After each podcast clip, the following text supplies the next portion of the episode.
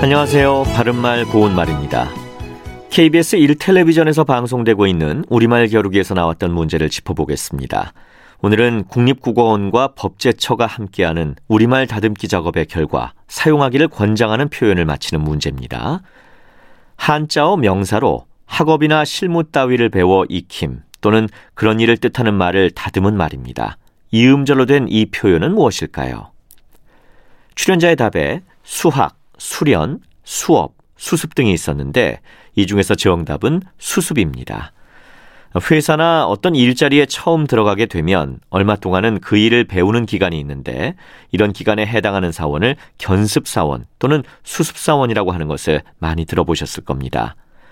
여기서 견습은 볼견자에 익힐 습자로 이루어진 일본식 한자어입니다. 이것은 글자 그대로 남이 하는 것을 보고 익힌다는 뜻인데 다시 말해서 순전히 기술적인 차원에서 익힌다는 의미가 있습니다. 반면에 수습은 닦을 숫자에 익힐 습자를 써서 학업이나 일을 닦고 익힌다는 뜻의 우리식 한자어지요.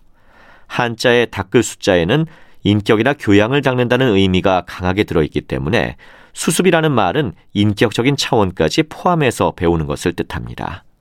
바른말 고운말 아나운서 이규봉이었습니다.